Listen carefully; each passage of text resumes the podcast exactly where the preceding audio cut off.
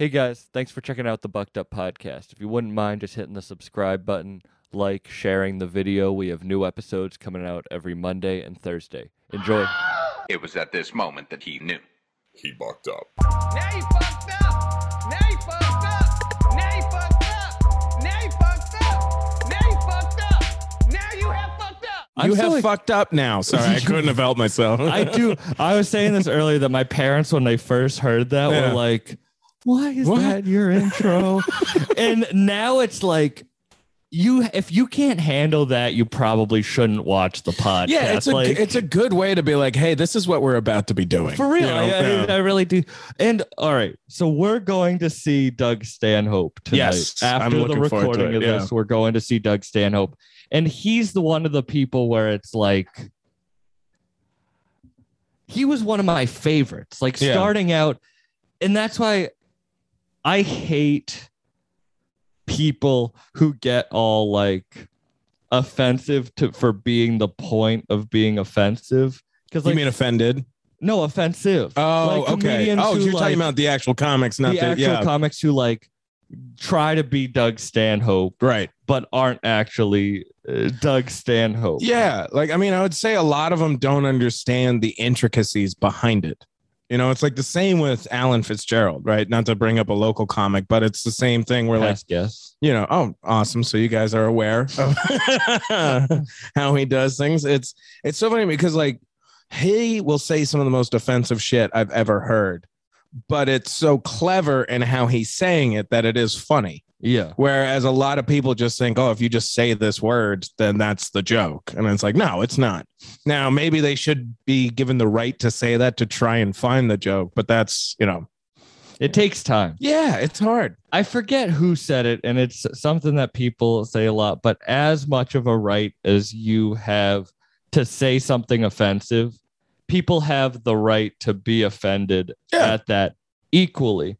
And when I was younger, like when I first hear Doug Stanhope and I first got into him, I don't know if I would agree with that as much. Mm. But the older I get and the more I do want to be compassionate and learn compassion, I really do care about like not hurting people's feelings in the way where it's like I'm doing it just because I'm mean. Not in the way where it's like, if you're ignorant, you're not getting where I'm coming from. Right. Like, I mean, I don't like, I feel like I agree with you. Like everybody has a right to get offended.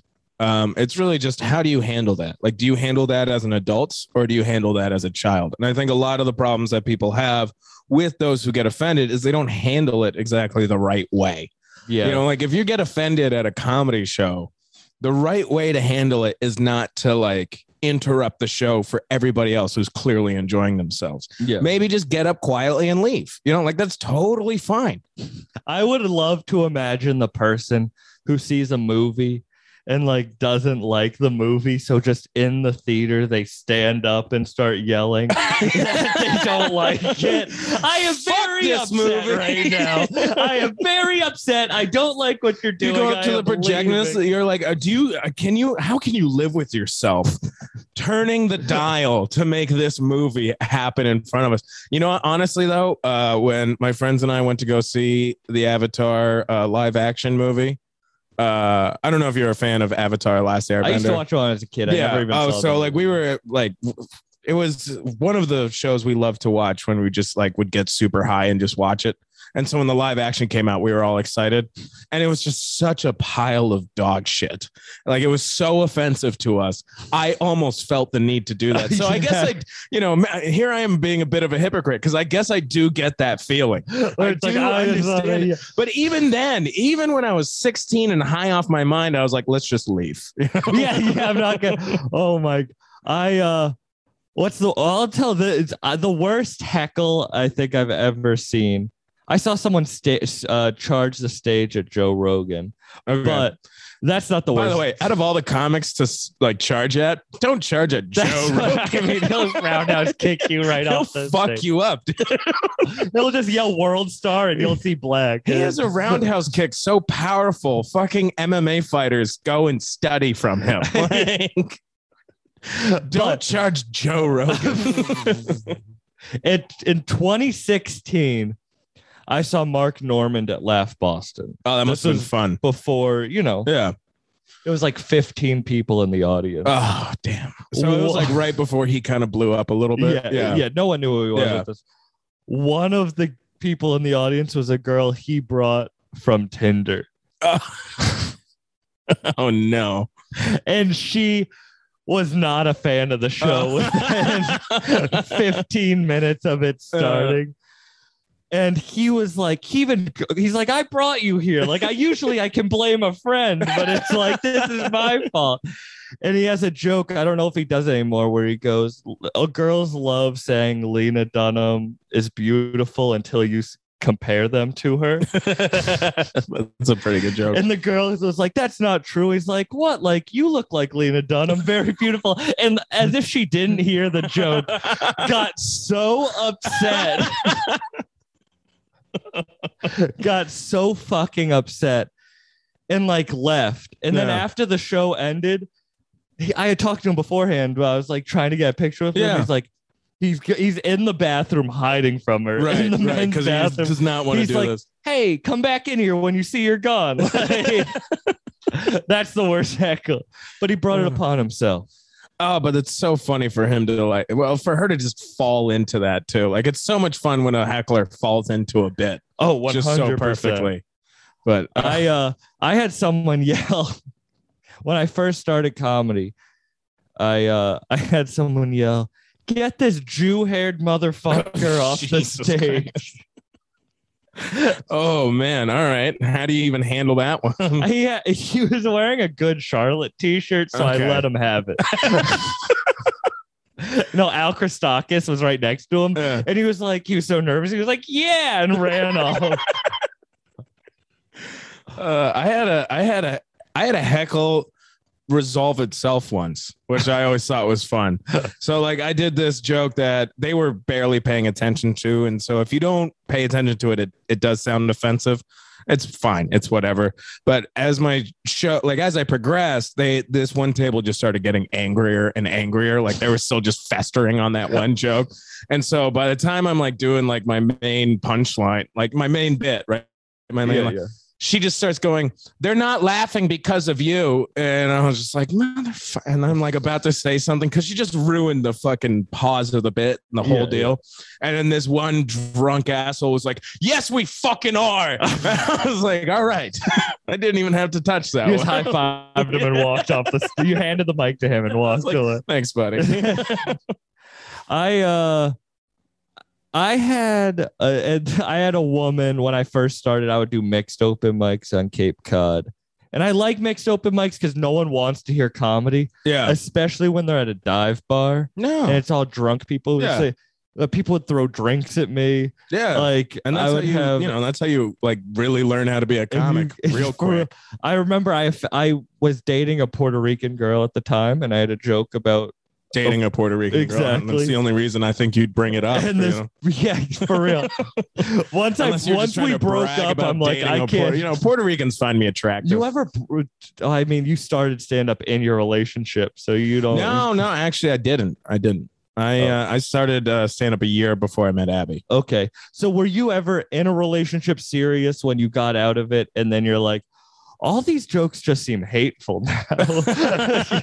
All the jokes that when I was doing about her when we were together was funny. But when you're not together, you're like... It's almost... Yeah. Oh, so you're like the jokes about being in a relationship? Yeah, exactly. Yeah, see, I never had that. I had jokes about like past relationships, and those were also still pretty fucking hateful. Yeah, I just could... Well, see, all right. We both... Do you want to... What you had like a real hallucinogen period in your life. Yeah. A real serious one. Yeah. But I feel, do you see it as like a drug problem in your life, or do you come out of it with like compassion or caring for the universe or for mankind? I mean, so I always did consider psychedelics more of a spiritual experience than a party experience. As I got more comfortable with them, there were times when I could, like take a hit of acid and just, you know, to go to a show and enjoy myself. But particularly when I started taking them, I was like, I'm going to learn something new about myself. And this is why I'm doing it. And yeah, it changed me. I mean, I think one of the last times I ever did psychedelics, I was in college and I was looking around my apartment and it was just trash. Cause like we had just done midterms and, you know, when you, I mean, your mom did all of your schoolwork for you, but like when real people are doing school, like taking care of your apartment, all that shit goes by the wayside, right? You're just trying to get the papers done. You're just trying to study. My room, always very clean. Yeah. Yeah. Because you didn't have to worry about that was the order I kept. So I'm like, I'm looking around and it's just, it's a fucking garbage heap. And all of a sudden, you know, you just get that feeling that you sometimes get in psychedelics where it's like, oh, I got to change this. But what's fun is more often than not, then you get this real excitement feeling in your stomach. There's like, wait, I can change it, you know, which I feel like normally when you're like running through your life day to day, you have that self-defeated part. But you never get the excitement of, oh, I can do something about it. You're just oh, you're a piece of shit. And then you go and do something else. But that can go wrong when you're tripping. Because when I was in college, and I think it was one of the first times I tripped, it was by myself. And I took way more than I meant to of mushrooms. I was like, I'm a fat, lazy piece of shit. I'm watching TV. So I go for a 4-mile jog in like jeans and a t-shirt. And I'm like, I'm also not writing comedy. So as I'm writing, I'm doing comedy out loud and then laughing hysterically. Just run. I just love the idea of someone sitting on their porch having a beer and just watch this sweaty fat kid in jeans just being like, so you guys ever get on an airplane? No, I was more just imagine the sweat. That should be a term for fat and sweaty. Sweat. Look at this fucking sweat over here. We're starting that. Anyway, imagine the sweat running by, and I would whisper my jokes because I was still scared of people hearing my jokes. So I'd be like, so that's even worse. Just absolute psychopath. Did you ever have a moment where, you know, like those joggers in cities where they get to like a red light and they just jog and pace? Yeah. You're just sitting there next to some woman with a baby in a stroller, and you're just like, probably. That's a cute baby. Probably. I was like a horse with blinders. Jesus, dude, because you still know what you're doing. Oh, that's a wild fucking story. That helped me run though, because now I run. Like I ran today, and it's crazy how psychedelics can do that for you. Yeah. You know, although you call them hallucinogens. We always called them psychedelics when I was a kid. I will say, though, hallucinogens is such when movies fuck it up. Because when I took mushrooms, I thought I was going to see like purple elephants and like crazy shit. You see sacred geometry. Yes. That's all you see. That's the best way to put it. Yeah. Like, and isn't it funny how like depending on the drug you take, it depends on like, it'll change the geometry you see. Do you get that? Yeah. Where it's 100%. Like if you're on shrooms, you will see, I always felt like when I was on shrooms, the patterns I saw felt more natural, like more like of the earth, where when I was taking LSD, the patterns I saw were a lot sharper, like a lot tighter corners, very clean. I've only done acid once. Okay. Mushrooms I've done countless times. Yeah. But acid I only did once. I like mushrooms because it's natural. Yeah. Like I honestly think like if you know to your 13-year-old listeners out there, if you really want to get into the they're gonna say to my 13 listeners out there. I have 13-year-olds. No, well, yeah, exactly. The 13, that should be a t-shirt. But I think I would get canceled real quick. No, but for anyone like who's actually curious to try it, and I know there's like, you know, you can meet people who are like 28, 29, 30, 50 who are like, I've always wanted to try it. Honestly, if you just take shrooms and that's all you do, I think that's the best option. Yeah. Like all the other ones, yeah, they do different things for you and they can be more intense, they can be less intense, but shrooms really are the best. And DMT. I like DMT, but I did it once. Yeah. And it's funny because the things I, when I was a kid, I was told that I was lazy, mm-hmm. and I was told that I had an addictive personality. Well, one of those are still true. Both of them are true. Yeah. But like, I was able to quit booze. Like, I didn't get addicted to like DMT. Like, I wasn't doing it every day. Yeah. Like, mushrooms, I can keep. Like, I don't do it a ton. Acid, I've only done it once. Yeah. Weed, I smoke a shit ton of. But I'm also not lazy. And I feel like having those told to me, as much as it sucked as a kid, it was like, maybe be like, I'll prove you wrong. Yeah. And well, I mean, there is definitely an advantage to knowing who you are as a person. Right. So like, I also have an incredibly addictive personality, but it is one of those things where it's like, you can't just stop having an addictive person. It's who you are. Like you, actually, I was I had a therapist a long time ago tell me like, people with this type of personality actually have a larger portion of their brain that receives dopamine. So the levels of dopamine that other people receive, that's good enough for them. For people like you, you actually need more. Yeah. Like you desire more. And so it's like, okay, so if it's part of my fucking biology, like it's going to be really difficult to change. So I've always found it like, how do I utilize it to my advantage? Like, how do I get addicted to things that I want to be addicted to good things? Yeah, that's exactly. Crazy that you say that because you haven't listened to my podcast. I'm just kidding. Right. And I forgot, this is a self-help podcast with a bunch of fucking rappers and comedians on it. So maybe I can, but I did. I'm doing what you do, motherfucker. After this, we're talking about how you love ruining lives. I do. You do. It is a pleasure. But I do talk about getting addicted to good things. Yeah. Like, I know I have an addictive personality. So like, I know if I can force myself into an addiction of yoga or meditating or running, then my body will get addicted. It'll adjust to it. And that's good. Or the addictive feeling of sobriety. Yeah. Being like, I do want to smoke a blunt sometimes. I do want a hookah. Yeah. But saying I'm 3 years clean of tobacco and nicotine is like, it's kind of addictive. It's a bit of an obsession. Ooh, what number can I get to next? Yeah, you know, like, and we are addicted to numbers as humans. Yeah. Well, and it is like, that's part of the addictive personality. It's like, it is to some degree an obsession. Like you obsess over things. At least like, but that's for me personally. Oh, yeah. Just like, I think, you know, as I always say, the pendulum swings both ways and things like being really funny or being very happy, like being very funny and like a comedian. Also, you have to get to the other end of the spectrum. Yeah. And that's where our darkness and our like seriousness, maybe not seriousness, but the darkness and the self-hatred comes in. Because you hate yourself? No, he really hasn't listened to my podcast. No, I don't think he's ever met me before. Dude, when you, oh my God, watching you, the reason I asked about the hallucinogens, like, did they make you a better person? When they didn't. No. When we were at different person. Dude, when we're at that dinner. Oh, for Mason's birthday.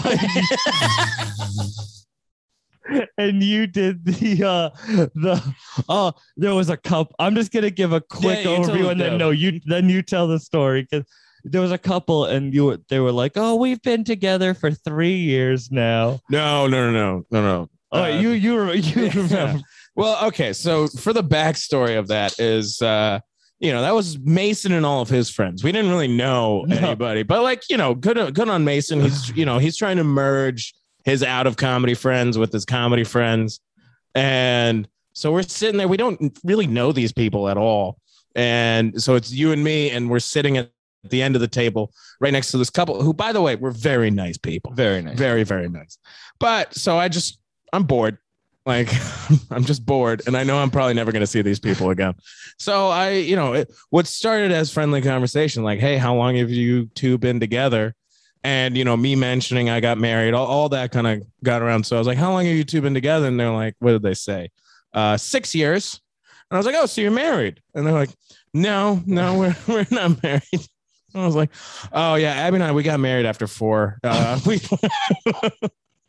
Or it might have been three. It might have been, yeah. Did you make up an engagement story too? No, I told him the real engagement story because it's a beautiful story. But like, okay. My favorite part was I didn't lie to them at all. I just told them the fact of my relationship to watch the guy be like, what the fuck are you doing right now? Yeah. And the girl just be like kind of giving him a side eye. Like, are you taking notes? Because you should be taking notes. And it brought you so much joy.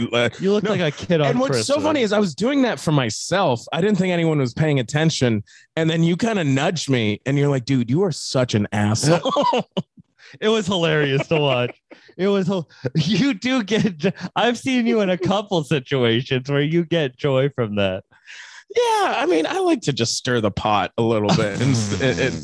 You know, you know what, that was more mild, but like I do have situations where I really like if I have a fundamental problem with you, or I think, you know, you're stupid, you're hypocritical with what have you, yeah. I will fuck with you. Mm-hmm. And I'll fuck with you in a way where I kind of feel like I know how. Like I've always felt that once you learn a little bit from somebody, like a lot of people who are not, I think, worth talking to kind of fill a stereotype in a way. And I'm not talking about like racial stereotypes or anything. I'm just talking about character arc stereotypes. Yeah, there's like 12 people. Yeah, exactly. Right. Now, the interesting people are the people who've evolved beyond those kind of like default templates. But whenever you run into a default template, it's really easy to fuck with them.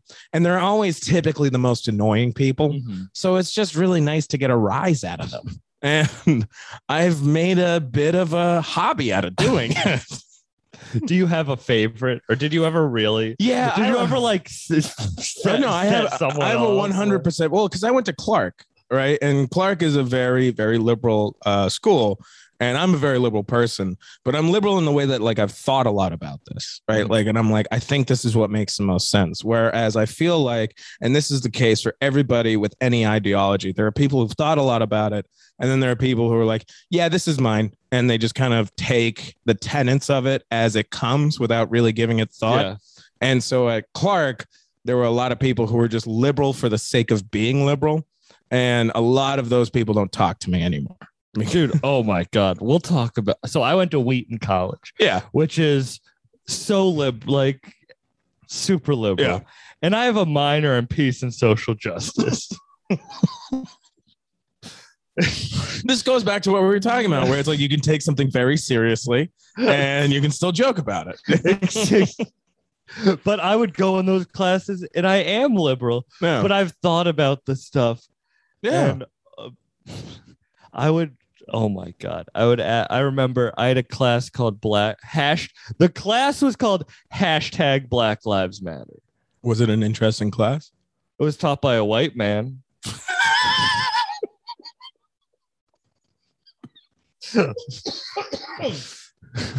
That's funny. And I remember. I mean, I'm sure he did a great job. I'm not shitting on. No, he didn't. He didn't. This is why I don't like. It's like it's so easy. There's such like. I set him up for an easy question that I wanted to see. Okay. I was like, "How do you feel about Milo Yiannopoulos?" Okay, real easy one, particularly for that class. You know, for real. I was like, "He's married to a black man." Yeah. How do you feel? Very conservative. And the guy was like, "You do not speak that name in this class," like Jesus, he's Voldemort. Christ. It's like, all right, if that's what your logic, because I don't like Milo. I'm not a fan of his. I get what he's doing. I thought he said something. He would say things very intelligently, but then he would push too far. Yeah, and then when he started talking about fucking underage boys, I was like, you know what? Yeah, you you lose any credence with me when that happens. I just wanted to hear him say an intelligent like rebuttal against him, because I haven't really like. Well, it goes back to like, here is somebody who thought intelligently about tenets of a philosophy and disagreed with them. And whenever he talks about that, I was like, yeah, I kind of like I might not agree with what you're saying, but at least you're thoughtful about it. And then, the whole shit with the 14-year-old boys, I'm like, all right, well, you know what, Milo, that's on you, dude. when I was 16, when I went to that super liberal school, I feel like I leaned more. But you went to college when you were 16? No, I mean, I guess when I was like, God, your mom must have been really smart. No, like 18. She got you to skip some grades. Dude. Never skipped grades. Yeah, no. All right. So you were like 18. Yeah, 18. I was the super non-thought provoking liberal school made me go more to the right because I was like, at least these people. But then you get out into the real world and you're like, oh shit, that's not good at all. Yeah. And these people are in a bubble who don't understand. And it's like, I did fall more to the left then, but it's like that having that bubble, that circle that I was in almost pushed me out farther. Cause they wouldn't, they would say, don't say this name. They wouldn't even the ideas. Yeah. Of like, I want to hear a point. Like I like being proven wrong in an intelligent way. Like, give me a point that backs something else. Yeah. And there were definitely teachers who did that. Yeah. And I was definitely that to a certain degree. Although, you know, particularly in college, if I had enough booze in me, I wanted to win the argument. So I really stopped listening to the other side, which is a character flaw. But me too. Going back to like bubbles, though, I had the interesting experience of going to a Catholic high school in Virginia. So the first people I was fucking with were super religious conservatives, right? Like, and, you know, like debating gays being in the military with people who actually felt they shouldn't be in the military, like that kind of stuff. Yeah. And fucking with those people, right? Like fucking with some guy who thought abortion was murder and just fucking with him and like getting into a debate. I'm like, well, you know, if you really believe that, then God is the biggest abortionist in the world because most women who try and have a pregnancy lose it in a miscarriage. And if you think that's abortion, like then that's God, right? That's you were like a troll. You're the early exactly. troll. Yeah. And so like I came to college literally being like, all right, so these people are the dumb people. And I'm about to hang out with the liberals, and they're definitely the smart people. And after 4 years, I'm like, oh, no, they're just most people are just stupid. Yeah. And the real smart people, regardless of how they feel, have just spent time thinking about it. And wherever they land, so long as they've landed in an intelligent way there, I'm like, yeah, I'll respect your opinion. Yeah. This isn't even like an abortion thing, but it is. There's so many people who are born into like unhappy, like lives that just they shouldn't be born into. Right. Where most of those people are, where it's like they're not ready. And then it goes back into the infrastructure. And that's where I think the left is very correct. Yeah. Is like the problems in infrastructure in certain communities and things like that. Oh, I mean, you know, not to get a little conspiracy. I love I hit one joint and now we're talking about politics. Yeah. But what? Not to get a little conspiracy theorist on you, but I imagine that the incentive to prevent abortion from these political parties is probably not based on an ideological one, not based on morals, not based on religion. I would imagine that the reason they are so opposed to it is because without abortion, you do get what you were saying, just people locked into poverty, right? Like, you know, 16-year-old mothers and things like essentially it just traps people in an inescapable environment, which then that like, you know, that group that the controlling group can use that as their base. Well, it's now, like hell. It's like health. It's, they want to. I hate saying this being a guy with a joint in his hand and being 24, not a doctor, whatever, but they do want to keep you unhealthy. Yes. Like it's an easier way to make money. And that's how everything is. It's a money making thing. So but you can learn how to be healthy. Like there's ways to learn. It's also expensive. Yes. It's expensive to be healthy. But it's also expensive in the long run to be unhealthy. I know, because they like, keep you on. Yeah. That I agree with you, but it's essentially like it there. There was, I guess it's called a parable. I'm not entirely sure, but essentially it's the story of the poor man's shoes and the rich man's shoes, right? A rich man's shoes cost a lot more up front, but they will last him 10 years. A poor man's shoes cost way less, but he has to, they wear out every year. So after 10 years, the rich man has saved money because his shoes have lasted 10 years while the poor man has had to buy shoes every year. Right. And that's kind of what happens in these situations where it's like, yes, it's far more, it's far cheaper in the long run to live a healthier life. But in the immediate, it's, you know, it's not viable. It's not like for, buying a cheap car is more expensive because you're going to have to put a ton of work into it. Like, but I also, so I'm 24 and I get off my parents' health insurance when I'm 26. When you, the day you turn 26. The day you turn 26, which is such like a weird. You can thank Obama for that, by the way. No, I know. But it's like, it's such a weird thing because it's like, all right, you graduate. The system that they set up, is that that they want you to set up, not that you graduate college when you're 21, and then you get from 21 to 26 to get a job, to get health insurance. Yeah, and that's such a and the health insurance is, and then it's like en masse. Like I'll I'll speak on Al. Al almost can't leave Massachusetts because if he gets off Mass Health, his medicine will be so expensive that he wouldn't be able to afford to live wherever he lives. And thank God we're in Mass and Mass Health is great, but like, that's not everywhere else. No, it's when, I mean, you're the point you're making is that our healthcare system is fucked. And I think we can all agree with that. And it is. And that goes back to like when I was younger, when I was in college and I hear all this like super lefty stuff and I go more to the right. It's like, but that's not the universal healthcare does matter. Yeah. It makes a lot of sense. Is affordable. Yeah. It like, well, seeing as like, we're the only country out of like the top 26 countries that isn't doing it and they're doing fine. Something tells me we probably could do it. And we also are a like pull them up by your bootstraps type country. Yeah. But that does create. Yeah, but more than that, good stuff, like, but that's not health doesn't play into it. No, it's like, oh, you're sick. Well, like, you know, just stop being sick. That doesn't happen. Exactly. You know, and what, like more than a pull them up by their bootstraps country, we're a country that likes to be the best. So that's what always surprises me is like, wouldn't we want to be number one in healthcare?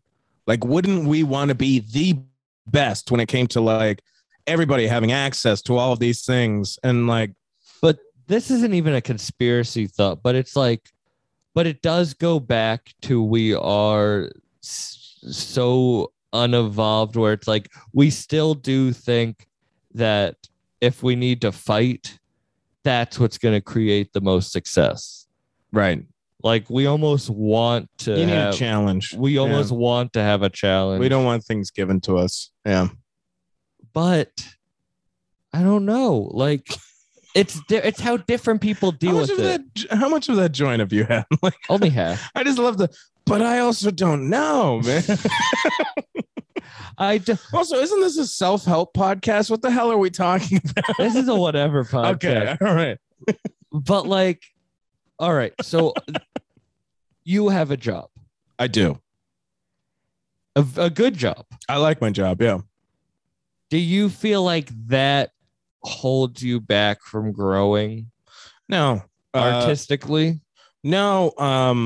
I have a very interesting job where I got this job as a freelancer just because this guy was like 90% of my business already. And I was like, dude, why don't I just come work for you? Because I was getting tired of trying to get new business every month. It's a real pain in the ass when you're a freelancer. And so I was like, you're already paying most of my paycheck. So why don't I just come work for you? Under the understanding is like, you're still going to get the same amount of hours from me. He knew that I was a comedian. He knew that like this is my real pursuit. And so he gives me as much flexibility as I need. I take a pretty severe pay cut in terms of what's competitive in my industry for that. Right. So he gets a huge deal getting someone with my talents for the cost. But in return, I get to go to open mics and shows and, like, you know, pop out to Austin, Texas for a week whenever I want to.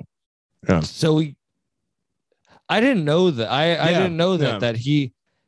That is like a perfect scenario. Yeah. So I met this guy. Do you have health insurance? I don't get health insurance through him. Okay. He has to offer it, but because, you know, he has such a small company. Because I work with the owner of the company, because no one else does what I do. There's no department for what I do. So I'm interfacing with him directly. Mm-hmm. And then because it's such a small company, he does have to offer health insurance, but he doesn't get the deals that most larger companies get. So I get my health insurance to myself. Okay. Yeah. Do you think it pulls away from your mental power to put into your art? You mean like working? Yeah. Yeah, I mean, the days that I have to work, I'm far more exhausted. Like I don't really write jokes on the days that I'm working, because, you know, I write computer code, which is just a complete different way of thinking. I would say there's some creativity to it, but it's not really the same. But in those days, like, yeah, I might go to a show, or I might watch a special, and, you know, I'll go to an open mic and, like, do the material that I'm working on. So it might not be a writing day. And before I start working, I always try and write a joke. Like I've been doing that Jerry Seinfeld thing, try and write one joke every day. And I've been pretty successful with that, but like 90% of it, I just throw in the trash. Like it's so garbage. I ask that because, so, like, during pandemic, I was paid through unemployment. Yeah. And I was able to, like, do shit with work that. On your comedy. Yeah. But I feel like that's kind of like some people didn't do that. Some people got lazy when they were given incentive. So then when I think about, like, the incentive basis. You're talking about universal basic income? Yeah. Yeah. It's like some people are going to follow their shit, but some people aren't. It's just like everything else. And it's like, that should be their right. I think at this point, like, it's a bit of a different take, I think, but I honestly think that we have evolved enough to, as a society, to the people who don't want to work shouldn't have to work. Like, I think there's enough people who want to work. And I think, maybe we're not there yet, right? Maybe we need a little bit more automation for that to truly be achievable. But, you know, or even if they don't want to work, like, at least, or like, give them jobs where they want, right? Like, you and I are both stand-ups, right? Like, that's really what we want to do. Everything else we're doing is trying to help us fund doing comedy. Yeah. And the argument could be made that comedy does fulfill a role in the society, like entertainment and things like that. And I feel like we should come to a place in society that allows people to just follow what they want to do as opposed to what they have to do. Right. Like, if you really don't want to work that hard, you shouldn't have to. We make enough things. We provide enough service. There's enough available for people to just live the lives that they want. And, like, I honestly think that is, like, the peak of human achievement. Like, how great is it that we literally are so bountiful that people can do whatever the fuck they want to do? I mean, also, I'm sitting here listening to this shit. All right. No, give me one more point. Right, how awesome would it be to work in an office with no lazy people? Like, services would be incredibly better. Yeah, you're going to be working in an office with no people. It's going to be you. I think no, but that's what you ever see WALL-E? Yeah, that is what that movie is about. It's like, that's the point they're making. Yeah, it's like everyone's just gonna be like, yeah, but then, and this is where I don't even know if this was on recording or off recording that we're talking about, like, spirituality and stuff. Yeah. But I do feel like there really is a spiritual fulfillment that. Oh, this is going to sound so stupid. And people, I hope no one ever cuts this and puts it like 10 years from now. But there's a spiritual fulfillment that capitalism can't fill. Yeah, 100%. That working on yourself, working out, meditating, being spiritually connected, being one with nature, going after a pursuit of what your higher power, whatever. Everyone has that one thing that they want to do.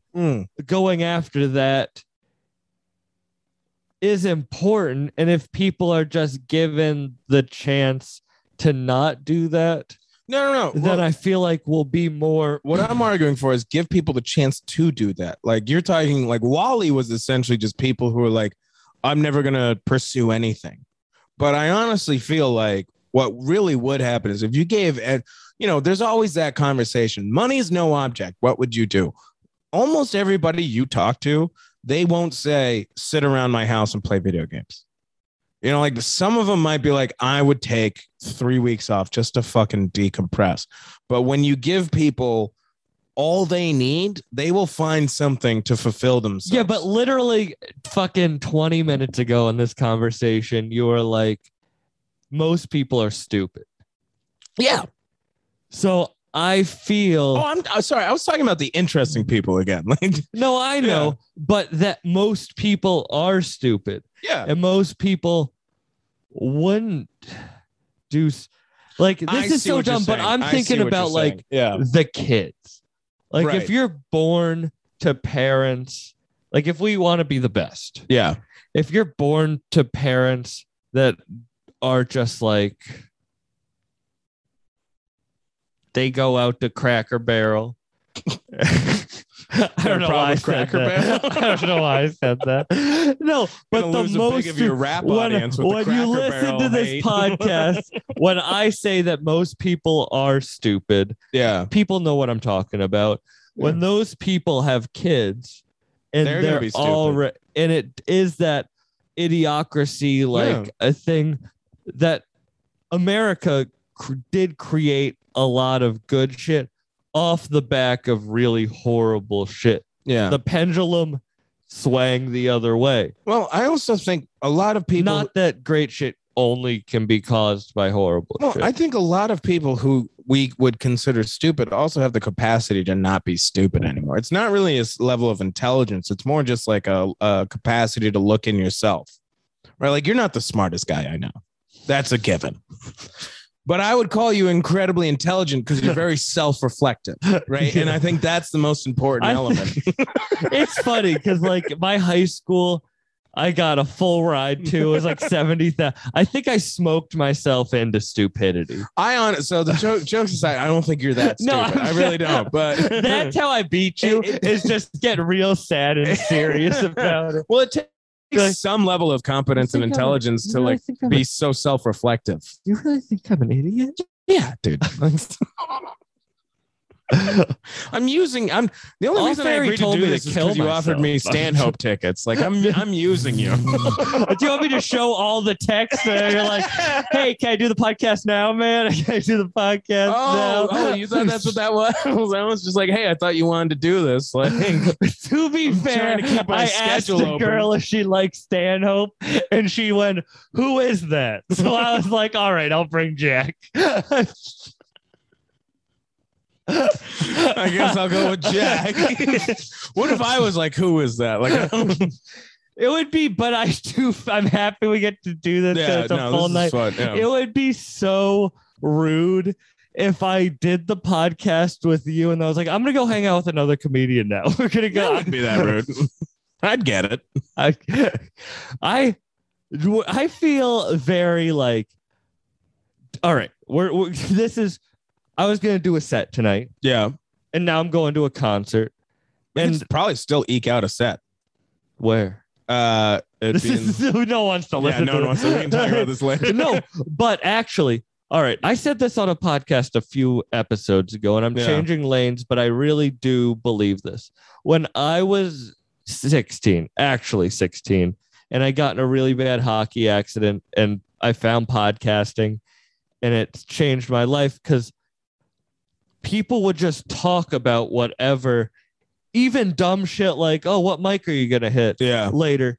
And that to me made me start being like, oh, that's how people think. Oh, that's how I want to think.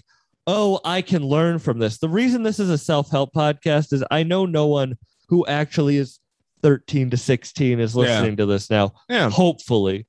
But also hopefully I hope one day a 16-year-old who is like me listens to an episode of this and then is like, just how podcasters saved my life. They hear it and they're like, oh, there's someone else who thinks like me, who also wants to do a podcast, go to a show, and then still hit a mic. Yeah. Like, I know no one listened to this who's an adult, really. But like, for me, that changed my life. Yeah. Hearing that as a kid, that people actually wanted to do that. Well, and one of the things I love about podcasting is when you talk this long, you notice that people contradict themselves. Right. Like, I think you pointed out, like, I contradicted myself. Yeah, I contradict myself all the time. And political talk was all dog shit. Well, and I think that is an element of being a human person, is like, you will, like, yeah, I hate hypocrites. Right. But at the same time, I recognize that I'm hypocritical myself, and I work on trying to change that. But it just goes back to that thing. It's like, people are going to contradict themselves because at different points they feel different things. And what are we but just word vomit machines? And I know you feel this too, because you are an angry man. No, but it's like, some people in my past would say, Sam, he's one of the nicest people I've ever met. Mm-hmm. And then you'll talk to like somebody, other people. Yeah. They're like, fuck that guy. Yeah, he's an asshole. He's a dickhead. Yeah, and it's like, that can still stand. And I don't blame the people who don't and like me. And they're both right. They are both right, because I have been an asshole in my past. Well, but the reason this is a self-help podcast is because every day I do try to be my best self. That's all you can do. And you got to forgive yourself when you're not. You know, but you can't get too good at forgiving yourself when you're not, because then you just become a pile of shit. No, but hate it. I keep saying this and I don't agree with it. So people listening, I don't want them to see this as a bad way. But I say it, and it's in truth, like self-hatred, not self-hatred to the point where it's like you do things to hurt yourself, not in a physical way, but like in your life. But self-hatred pushes you. I would pour in like self-discomfort. Self-discomfort pushes you to be better. Like, when you're uncomfortable with something about you, and you can love because a big part of it, and that's why I say not hatred, is you need to love yourself enough to take care of yourself. Yeah. Right. Because that's what you're doing. Like, you actually, you know, you're so full of yourself. No. All right. But it's like, when you got to love yourself enough to want to change, you know, like when you don't like something about yourself, you need to, it's like caring for somebody enough to give them the parameters to do that change, but it's just for yourself. But I am selfish. And I say that in, helping others is the most selfish thing, because that makes, because it gives you, it helps you, huge morality boner, and it helps you. Like, then I want to create a spider web, a network of people. The only reason I do 2 episodes a week of this is when I was doing 1 episode a week, I wasn't meeting enough people. I got like, you. I want to meet as many cool people and then give people like you chances too. Fuck you, Sam. I know. I want to meet as many cool people and talk to as many people that my spider web is so big. Like, I'm an only child. Yeah. I remember. That's pretty obvious. I dated a girl once, and this is so sad that it's not true. But when she told me, she was like, my dad's an only child, so when his parents die, he has no one. Oh, then fuck. I was like, but what about you? Like, no. That guy's a pile of shit. So then I was started to think about that. It's like, when my parents die, I'll have no one. But that's not true, because some of my closest family aren't blood. Did you ever hear about this book called The 7 Habits of Highly Effective People? Yes, it's on my list of books. Yeah, so I read like 2 chapters, and it's a great book. You should all. It seems like you've read 2 chapters of a self-help book and then gave up. Well, I found it interesting, but it's just like, I hate reading things like that. It just takes so long. I like the audiobook. Yeah, I enjoy a good audiobook. So I was reading it, and he got to this section, and it's actually the section that made me put it down and just never pick it up again, because it just got me thinking for so long. And I was like, I need to get out of this idea before I pick it up again. But he was just like, all right, when you die, who is going to be at your funeral and what are they going to say? And I sat on that for particularly back then, because I did hate myself when I read the book.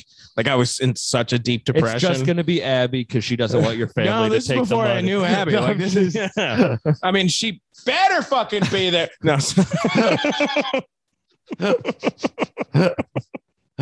I love my wife, and we.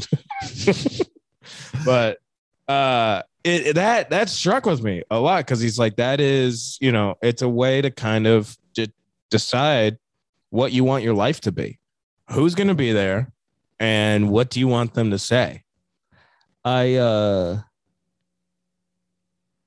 had a friend pass last year, and it was my first friend that I was close person. Yeah. Like, I had a friend, one of my really close friends in high school, died, but we weren't close when it happened. Yeah, the friend that died I was close with, and that was about a year ago, a little less. And then this past week, her sister died too. Damn. And that one really hit, that one really hit me hard, because I was close with both of them. And I went to the and they were both hot. The too, way. So I'm sorry, I couldn't. It was too uncomfortable. It was too. I like to be. I'm trying to be serious. No, I'm sorry. Please keep going. I'm gonna make this even more uncomfortable. I'm gonna make this even more uncomfortable now. But there was a lot of. I couldn't help myself. There was a lot of people there that were. Hey, kitty cat. Oh, she's hi, like. Cake. She was sorry. Yeah, she had to be let out at some point. No, she was like, yeah. It's uncomfortable now. I need to break this up.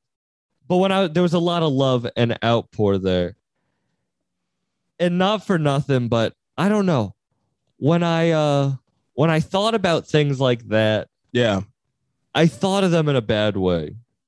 Yeah, you're talking about like the what, like services, wakes, like and they are horrible. And emotional.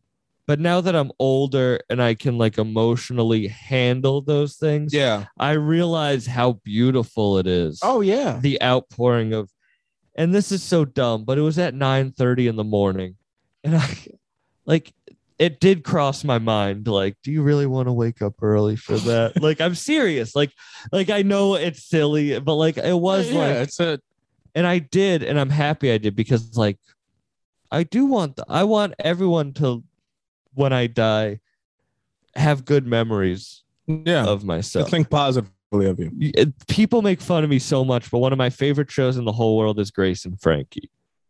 I don't know. I'm not aware of it. It's Lily Tomlin and... Yeah. Who's the other? Can't help you. Shit.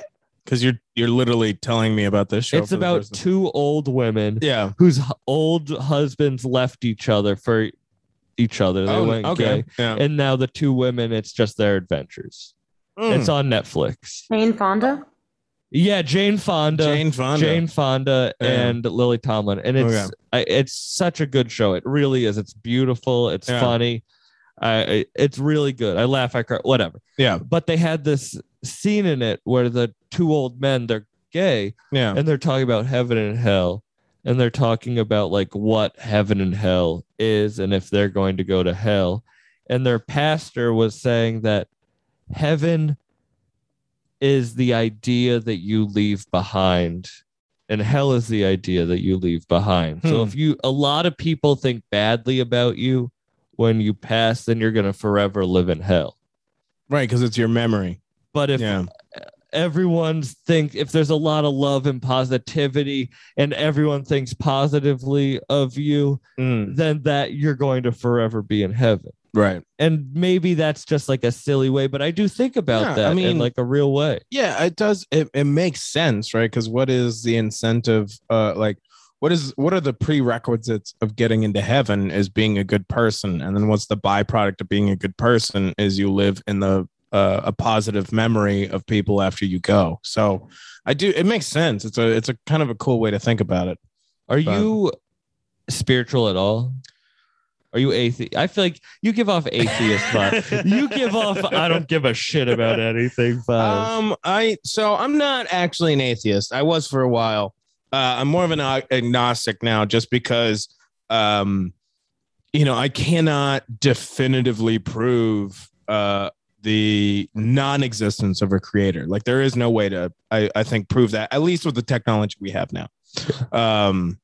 Do I believe in like a Christian God, right? Even though, I went to Catholic school.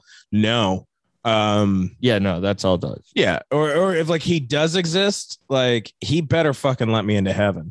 I saw Buddha. I didn't see white Jesus. That joke never worked. Oh, I was in this joke where it's like, I thought I was going to see white Jesus. Like, it's not a bad bit. I don't know. I had so many, like, actually, one of the bits that a joke that I've been working on for a while is like, if like the Catholic people like at my school really wanted me to believe in their religion, then they shouldn't have forced me to read the Bible. Because like the more I read it, the more I was like, this God guy's kind of fucking crazy.